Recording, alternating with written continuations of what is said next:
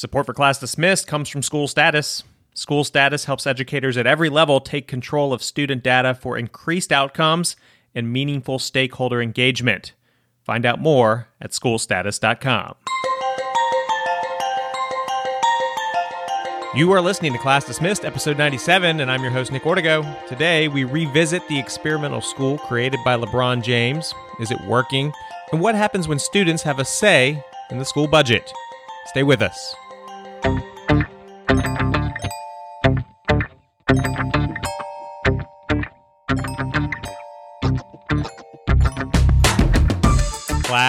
Dismissed is the podcast that inspires educators through story. Each week, we cover some of the hottest topics and news in the world of education. Plus, we hear from a guest with a bright idea for education that you can apply in your community. This week, we'll tell you how a teacher is building tiny houses for the homeless with his students. Hello, everybody. Nick Ortego here, and I'm joined by teacher extraordinaire Lissa Pruitt. Lissa, how are you doing? I am great. It is. Um, we just got through that Game of Thrones season fina- or premiere. Did you yeah. see it? Yeah. It was good, right? Yeah, it was. I don't know why. I mean, it was good.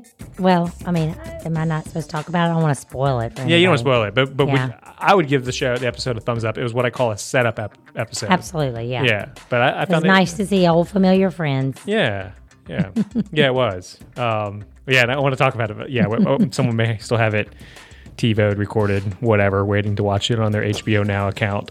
Um, are you laughing at TiVo as a verb? I am. It's a thing. All right, well, let's go ahead and uh, jump into the teachers' lounge. I know we've got some some good stuff today. yeah. Did, okay. Did you hear about LeBron James? I promise school. Yeah, yeah. Well, we, we so we talked about this about a year ago, maybe. Oh yeah, Maybe- but maybe- no, they just had test results come out. Right. So, So this is the, this is a follow up. This is like the proof in the pudding at this point, which is early.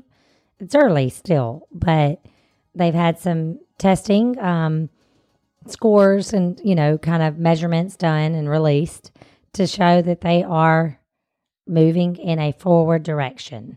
So we're going to talk about that a little more. The I'm- sample size is 240 students, third and fourth graders. All right, so you've read this article. I've I've seen the headline. I have not read the article. It's New York Times, and I guess before I start, when you read it, did you get the impression that this is LeBron love, and there's like a, a slant or a skew to the person who's writing this, or was this did this seem like an article that like somebody like genuinely looked at the data? Oh yeah, no, it de- they definitely quote data, and Okay. I'll spit it. I'll spit it for you too. Spit it. Let's hear it. So no, I mean, yeah, it's a very positive. This is a huge positive thing that LeBron James has done, and he says this is the coolest thing I've ever done in my entire life. That's Wow, what he says. That's a big statement. Um, and you know, I was talking to some teachers the other day. They didn't understand the difference about the I Promise school. Is that it is a public school. Right. It is not a charter school. Right. It's a public school funded by the district, but he, you know, throws an extra goodness. I think it's like six hundred thousand into it Okay. to pay for extra teachers and after school programs and extra programs to piggyback on to. So just it- you know, a major And I remember they did some like unique things, like they they were trying to help parents find jobs, and st- like they were trying to right. change They the have a family center that is in operation during the school day while the children are there, um, and have after school hours also where they teach parents, um, tutor them to get their GED. They have a barber shop that opens up quarterly to cut everybody's hair in the That's cool. family. Um, they have health services, legal services, all through the family center. Um, so yeah, that part's huge. The after school stuff is huge. They extended their day an hour, different than the other schools in the district, Okay. to try to help with, you know, keeping an eye on the kids while parents are at work um, and extra tutoring and things. Um, you know, they're very the they they have this whole school mentality of we are family. You know, they're they're very much you know we're we're in this together kind of thing. Um, So what were the results? You got me yeah. So, okay, we'll talk about the sample size. It's 240 students, third and fourth graders. Um, and this is just their first wave of testing. The testing was done, um, it's the Measurements of Academics Progress Assessment done by the NWEA. Um, so whereas the third and fourth graders in reading used to be in the lowest percentile, Mm-hmm. um, they are now in the ninth percentile for third grade. For fourth grade reading, they are now in the 18th percentile. So it's important to say that this is early, you know, Right. um, but they used to be in the low, like you know, zero. Okay. So, so they have they've shown huge growth. And in math, third graders now in the 18th percentile, and the fourth graders in the 30th percentile. But Okay. overall, that's a 99th percent growth from where these students were before. Wow. Which you know, to even be able to go to this school, you had to be a behavior problem, or you had to be a low performer. So they weren't handpicking the, No, the no, high no. achievers. No, they they wanted this children that nobody else felt that they could handle. Wow. Um, so you had to have you know some issues. Basically, you, you either had to have some language barriers, um, some behavioral issues, um, and of course be a low per- performer. Wow. Um, so they have out of ninety nine out of hundred percent growth of any school nationwide. wow. So they had a higher growth rate than 99 out of 100 schools nationwide. Wow. This I Promise school has a higher growth rate on these test scores. That's So, huge. And that's yeah. yeah. that's a lot of times in schools that's what they measure, Nick, is like okay, so cuz if you have super super bright children, you know, they they want to measure the growth. Well, Mhm. great. Don't say, "Oh, they're doing great. They're already reading on a third grade level when you're in third grade." No, no, no. We want to see you grow that child. So Right. they had one of the highest growth rates in the nation. We've talked about this on the show. We've seen Mark Zuckerberg and, and Bill Gates, and not to squash their their attempts to improve schools, but we talk about how they throw lots of money at schools, and sometimes you don't see a lot of results. Did they kind of dive into this a little bit in the story? Um, did they talk about you know this is more than just money? Did you see anything like that? Yeah, I mean they they do. They talk about where the money is being spent. Um, they have a lot of mental um, health personnel on Yeah. campus. So they're trying to change the way these children view life in general because these children are coming from some tough situations. So a lot of what they are doing some sometime throughout the day is with behavioral specialists. So, you know, like my school, we have one behavioral specialist. Right. And we have like 700 kids. Right? Do you So- find that that person's taxed? Oh yeah, Yeah. sure, absolutely. And I mean, I think anybody would agree that public schools and private schools, any institution is going to have to move more towards focusing on mental health, hmm even at younger ages, to where they have the skills that they need. So, um, one of the things I thought was cool was in the lobby they have like I think it's like a hundred pairs of shoes of LeBron James's shoes Nice. that line the Like his actual, like, his big actual shoes. like he wore even Like the one even the one where he wears. won some you know some big moments and they're labeled but his whole point is he wants them to know that he used to walk in their shoes Yeah. like that he really you know one year he missed like 90 days of school um Wow. you know he had a really you know tough situation yeah. and was up against a lot. Um, and he's that's why he's giving back is he doesn't want he didn't give up on himself, Mhm. but he did feel that a lot of people gave up on him. right. So he he wants to to make that not the case with this younger generation. And he says, and the teachers say, we're saving a generation. That's what that's the way they view it. Right. Any talk of expansion yet at this point? Or are they still just kind of focused on? Yeah, actually, they did just. Um, there was like a vacant district school that they went ahead and started um, work. I think it just maybe just opened, but they're opening up a, a new school that could serve more kids um, in this vacant district building to be able to serve. I think like K through six. Uh, you've got like a whole clipboard there full of notes. Is there any other takeaways that that we need to know about, or I'm not asking about? Okay, so something else that was really cool is that all students in this program, if they meet the academic requirements, they will have a fully funded scholarship to the University of Akron. That is awesome. I've got a story that is in line a little bit with you know I think whole student and getting students involved, and it's about um, New York City and they become the second school district district wide to introduce where students participate in the budget.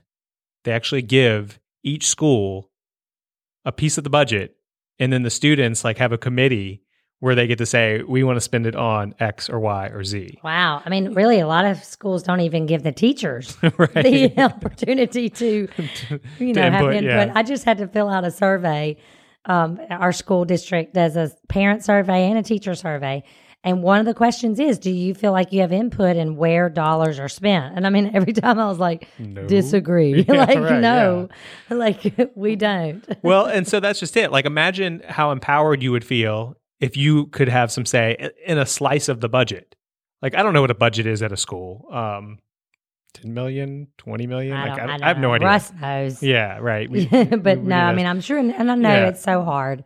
I do know it's so hard. But yeah, I do wish I had a little bit of a say. maybe it's, um, maybe it's like feel- two million. I don't know. But what they're doing here is they're giving, as this test, each school is allowing the students to, to say where $2,000 goes. So it's not huge. It's not like, you know, it's not going to impact the outcome of the district. I mean, $2,000 is a, a nice laptop, right?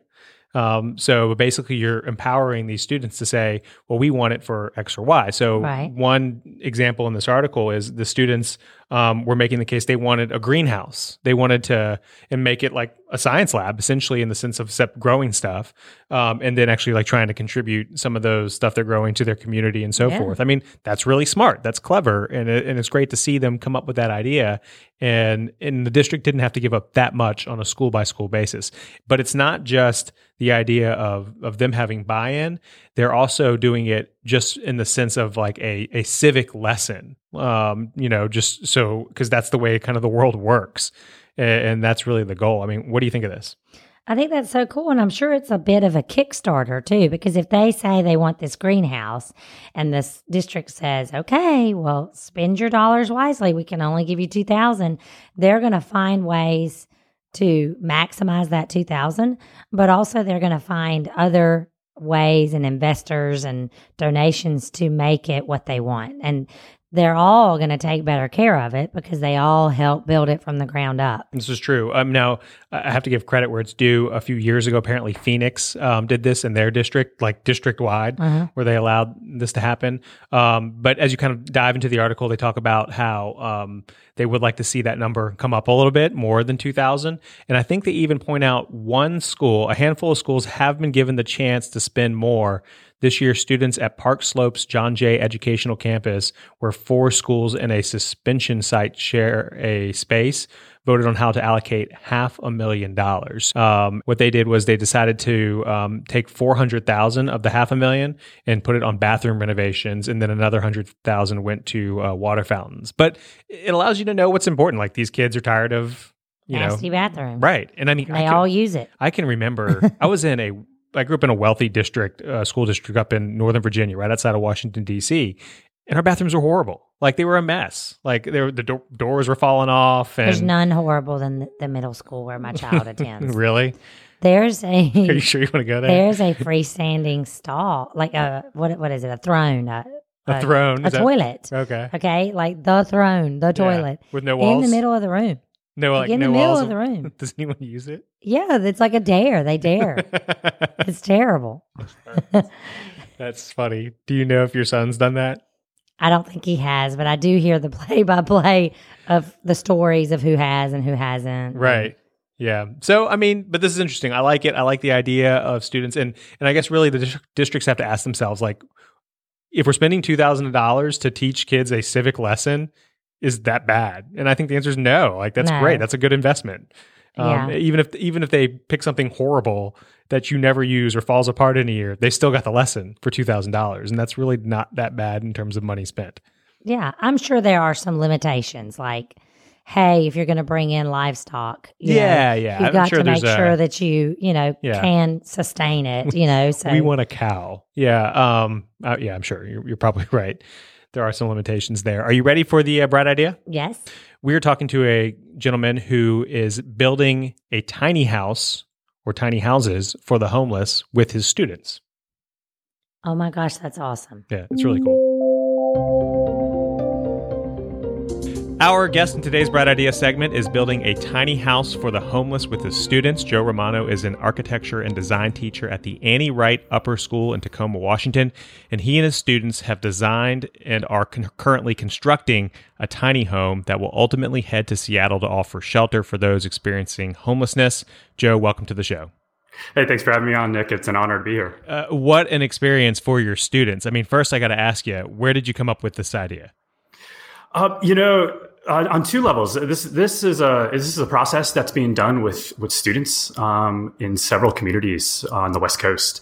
Uh, I was really inspired by the work of Sawhorse Revolution, which is an organization up in Seattle who does design build with teens. Um, sometimes as after school programs, but sometimes as collaborations with high schools in the Seattle area.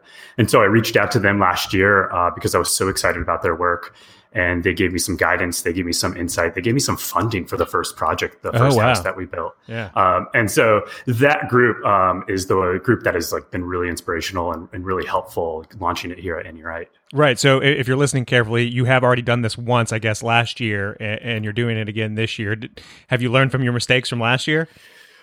Oh, it is such a, a different experience this year. Um, you know, I have I personally have some experience um, with construction. You know, building fences, building decks in my backyard. I've never seen a house from, I guess, a pile of lumber all the way into a built structure. So for for myself, like it's just like so different.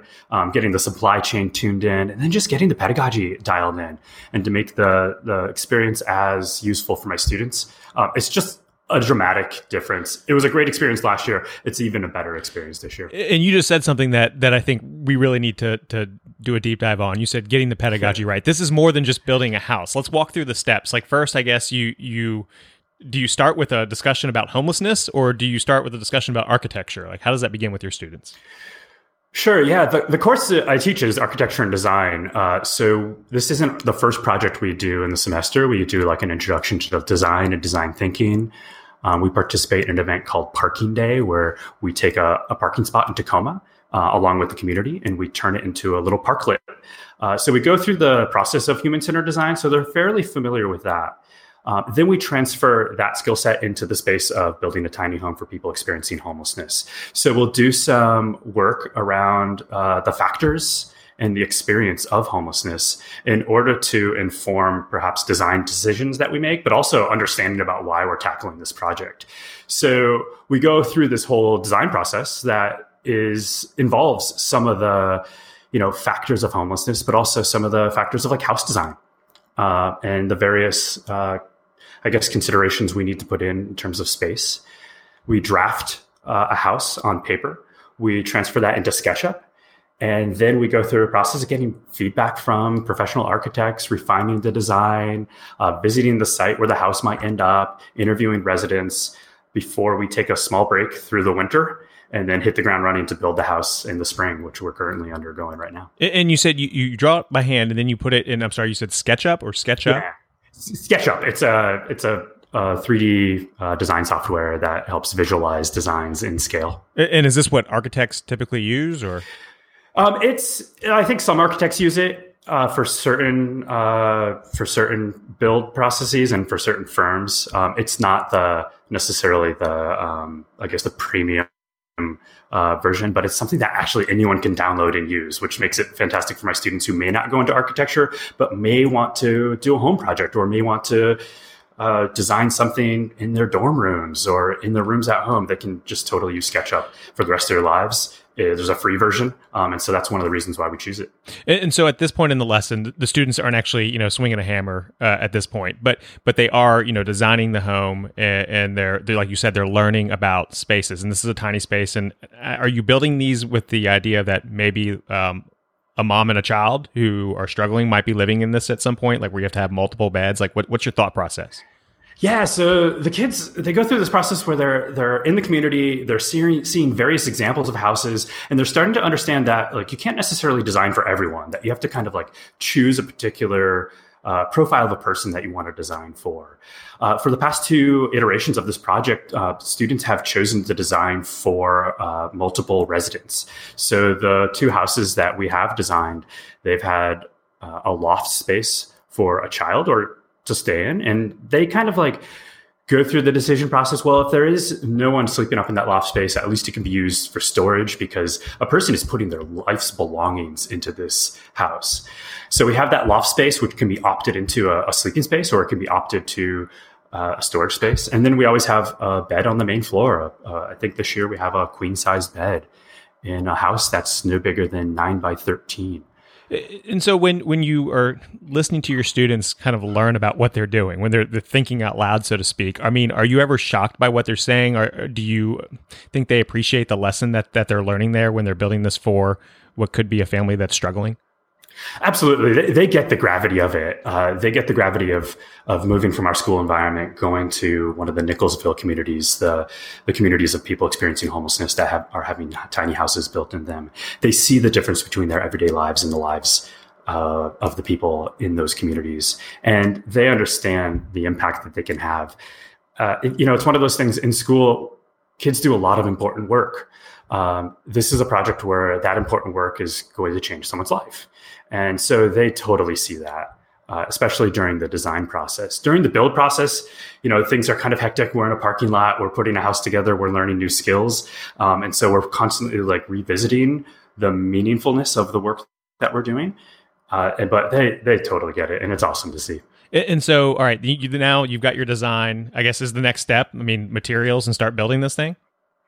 Yeah, absolutely. Uh, so we take a parking lot in school, uh, we turn it into a, a pop up wood shop uh, every afternoon, or I guess every every other afternoon. And we're out there um, in teams of four. So I have 16 students. So we have four teams of four, and each team is working on a different element of the project.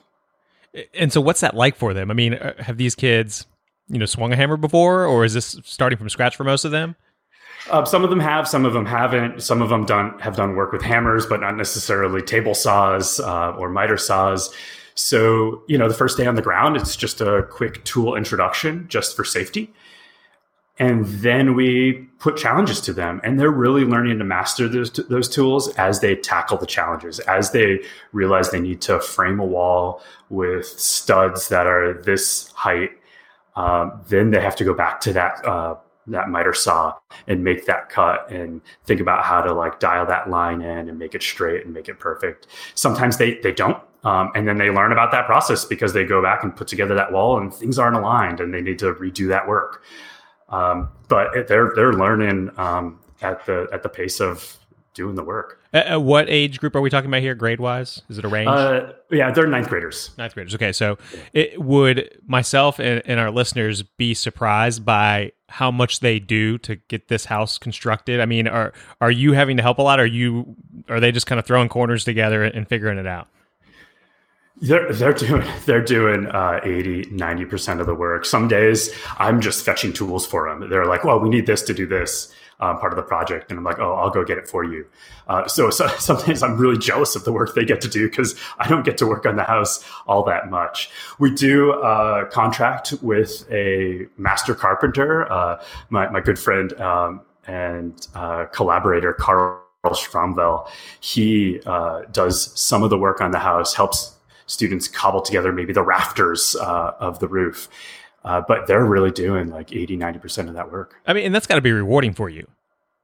Oh, absolutely. I mean, every, every day I am proud of them and I want to celebrate their accomplishments. Even I want to, I want to celebrate their, their struggles. And, you know, we get to a point where they might make a mistake and we have to decide not necessarily that they have to redo the mistake, but do we want to push that small defect into the future and have to make different decisions uh, and modifications later on, which may be harder, but maybe easier than pulling something apart? Or do we just want to redo the work, which might be harder because we have to pull it apart? And they make all those decisions. And all of that, like even those mistakes are really powerful for me to facilitate with them um, because they get to make those calls. Uh, from start to finish, well, let's say from start to finish on the construction phase, I mean, how much time do you have into getting a house built? Yeah, so we, um, for the construction, we put about 100 hours into it. Uh, I'm part of a, a, new program here at NU Schools. We just launched our NU Upper School for Boys. And so in that, we've been able to craft a schedule, a, a yearly calendar that makes space for four all day builds in addition to our usual class meeting times. And so I'm, I'm really grateful for my colleagues um, and my, my supervisors uh, for providing that space because it really helps make the house happen. I mean, do you find other people in the school want to get involved in this? Is like your principal want to come out and help while while they're doing this? Like, uh, I, get, I, get, I get emails from my colleagues um, all the time. Like, I've never I've never um, been able to work on a project like this. I want to learn these skills. When can I come out and help? Uh, and so, if we're ever behind schedule uh, from where we need to be when the house ships on, I think June 10th, uh, we'll call together uh, colleagues, um, friends, and they'll come down on a on a Saturday, and we'll we'll push it forward just a little bit. So yeah, certainly like it's you know the site is noisy. It's echoing through the school community. They can hear the work. They can see the work. We have kindergartners coming down to visit the house because they're studying houses in their class. And so they get to knock a few hammers in. So i love it that it's a it's a community um, effort that people cheer us on and people want to help out. I read that in June, you guys will gather around the build site and, and each of you will have a chance to kind of sit in the house and write uh, a reflection about the project.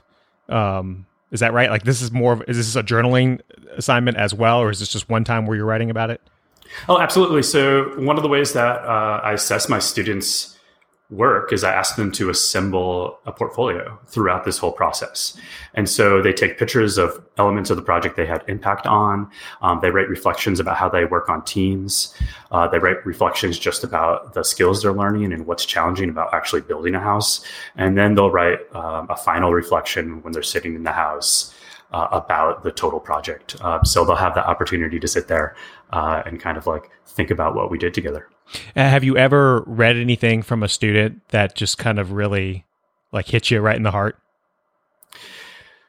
Some of them, you know, I, I never know how much they value uh, the meaningfulness of the work we're doing, um, except from these portfolio reflections.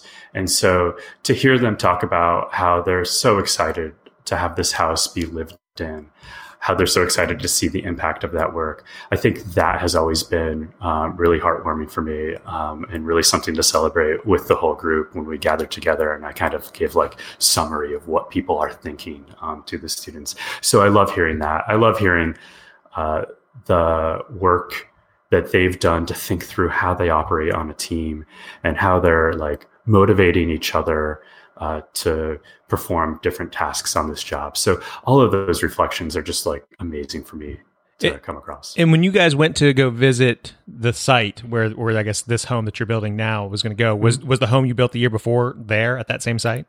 Um, actually, it was in it was in a different community, so we didn't get to see that one. Um, but we surely looked at various pictures and design elements of that. So we didn't get to see it lived in, but we got to see other um, tiny homes built for people experiencing homelessness by groups like Sawhorse Revolution there. Um, and I think that really had an impact on the kids. So if somebody's listening and they're like, this is a great idea, I want to do this, like what, what's the lesson? Where should they get started? How hard is this to pull off? Yeah, so it's um, you know that first year, it's it's really tricky uh, to pull off, especially if you're someone like me who doesn't have a lot of experience um, in the construction aspects of things. But I think that like there are a bunch of people who are willing to support. I'm willing to support and help you know provide spreadsheets for the supply list that w- for what we needed to build the home. Um, contractors around Tacoma. Uh, in, in my community have been offering support in terms of like guidance, but also just materials. Um, and and funding for this. So there are a lot of different networks um, that you can pull together to help make this happen. Um, so any listener who wants to go forward with this project, feel free to reach out for me. I'm so excited about this work um, that I'm willing to to help from afar and, uh, make it happen. Yeah. And Joe, what's a what's a great way to get in touch with you, or Twitter or email or what? Yeah, so my Twitter account is at Romano47. Uh, so you're welcome to to direct message me or, or tweet at me. Uh, my um, email address is romano47 at gmail.com. So feel free to send along an email. And, and would you recommend that, say somebody's not a, an architecture teacher, but they're, say, a shop teacher um, or, or just, you know, just a, an aggressive teacher who wants to do this, but they don't want to do the architect side of things. Like, is it okay just to take plans and, and run with it and kind of skip that step? Or do you think that's an important step? Um, I think that I think that you can just run with it. I think I, I, would I would totally just build something. You know, there's there's the side of things where you have to worry about the site um, and where the house will end up and what are the restrictions for uh, the I guess the dimensions of the house. But if the if if you're just working with a pre-designed plan, um, there's space just to work with it. I personally love the from a blank piece of paper to a final constructed house uh, process. I think that's a useful leadership lesson for kids, um, just to see nothing turned into something. Um, but you can get that same thing from like getting that pile of lumber and realizing that we're going to make this into a structure that someone lives in. Well, Joe, this is just an awesome project, in my opinion. You guys are, I mean, there's a lesson to be learned in design, there's a lesson to be learned in construction, but then there's just a lesson to be learned in giving back to the community, which I think a lot of people will will get into their 30s and 40s and have never done. And so the fact that you're you're hitting freshmen, uh, you know, upside the head with like, hey, let's do some service for the community. This is this is great. Oh, appreciate it, Nick. Um, are you ready for our pop quiz? Oh, absolutely. First question: If students could go to school for only one subject, which subject should it be?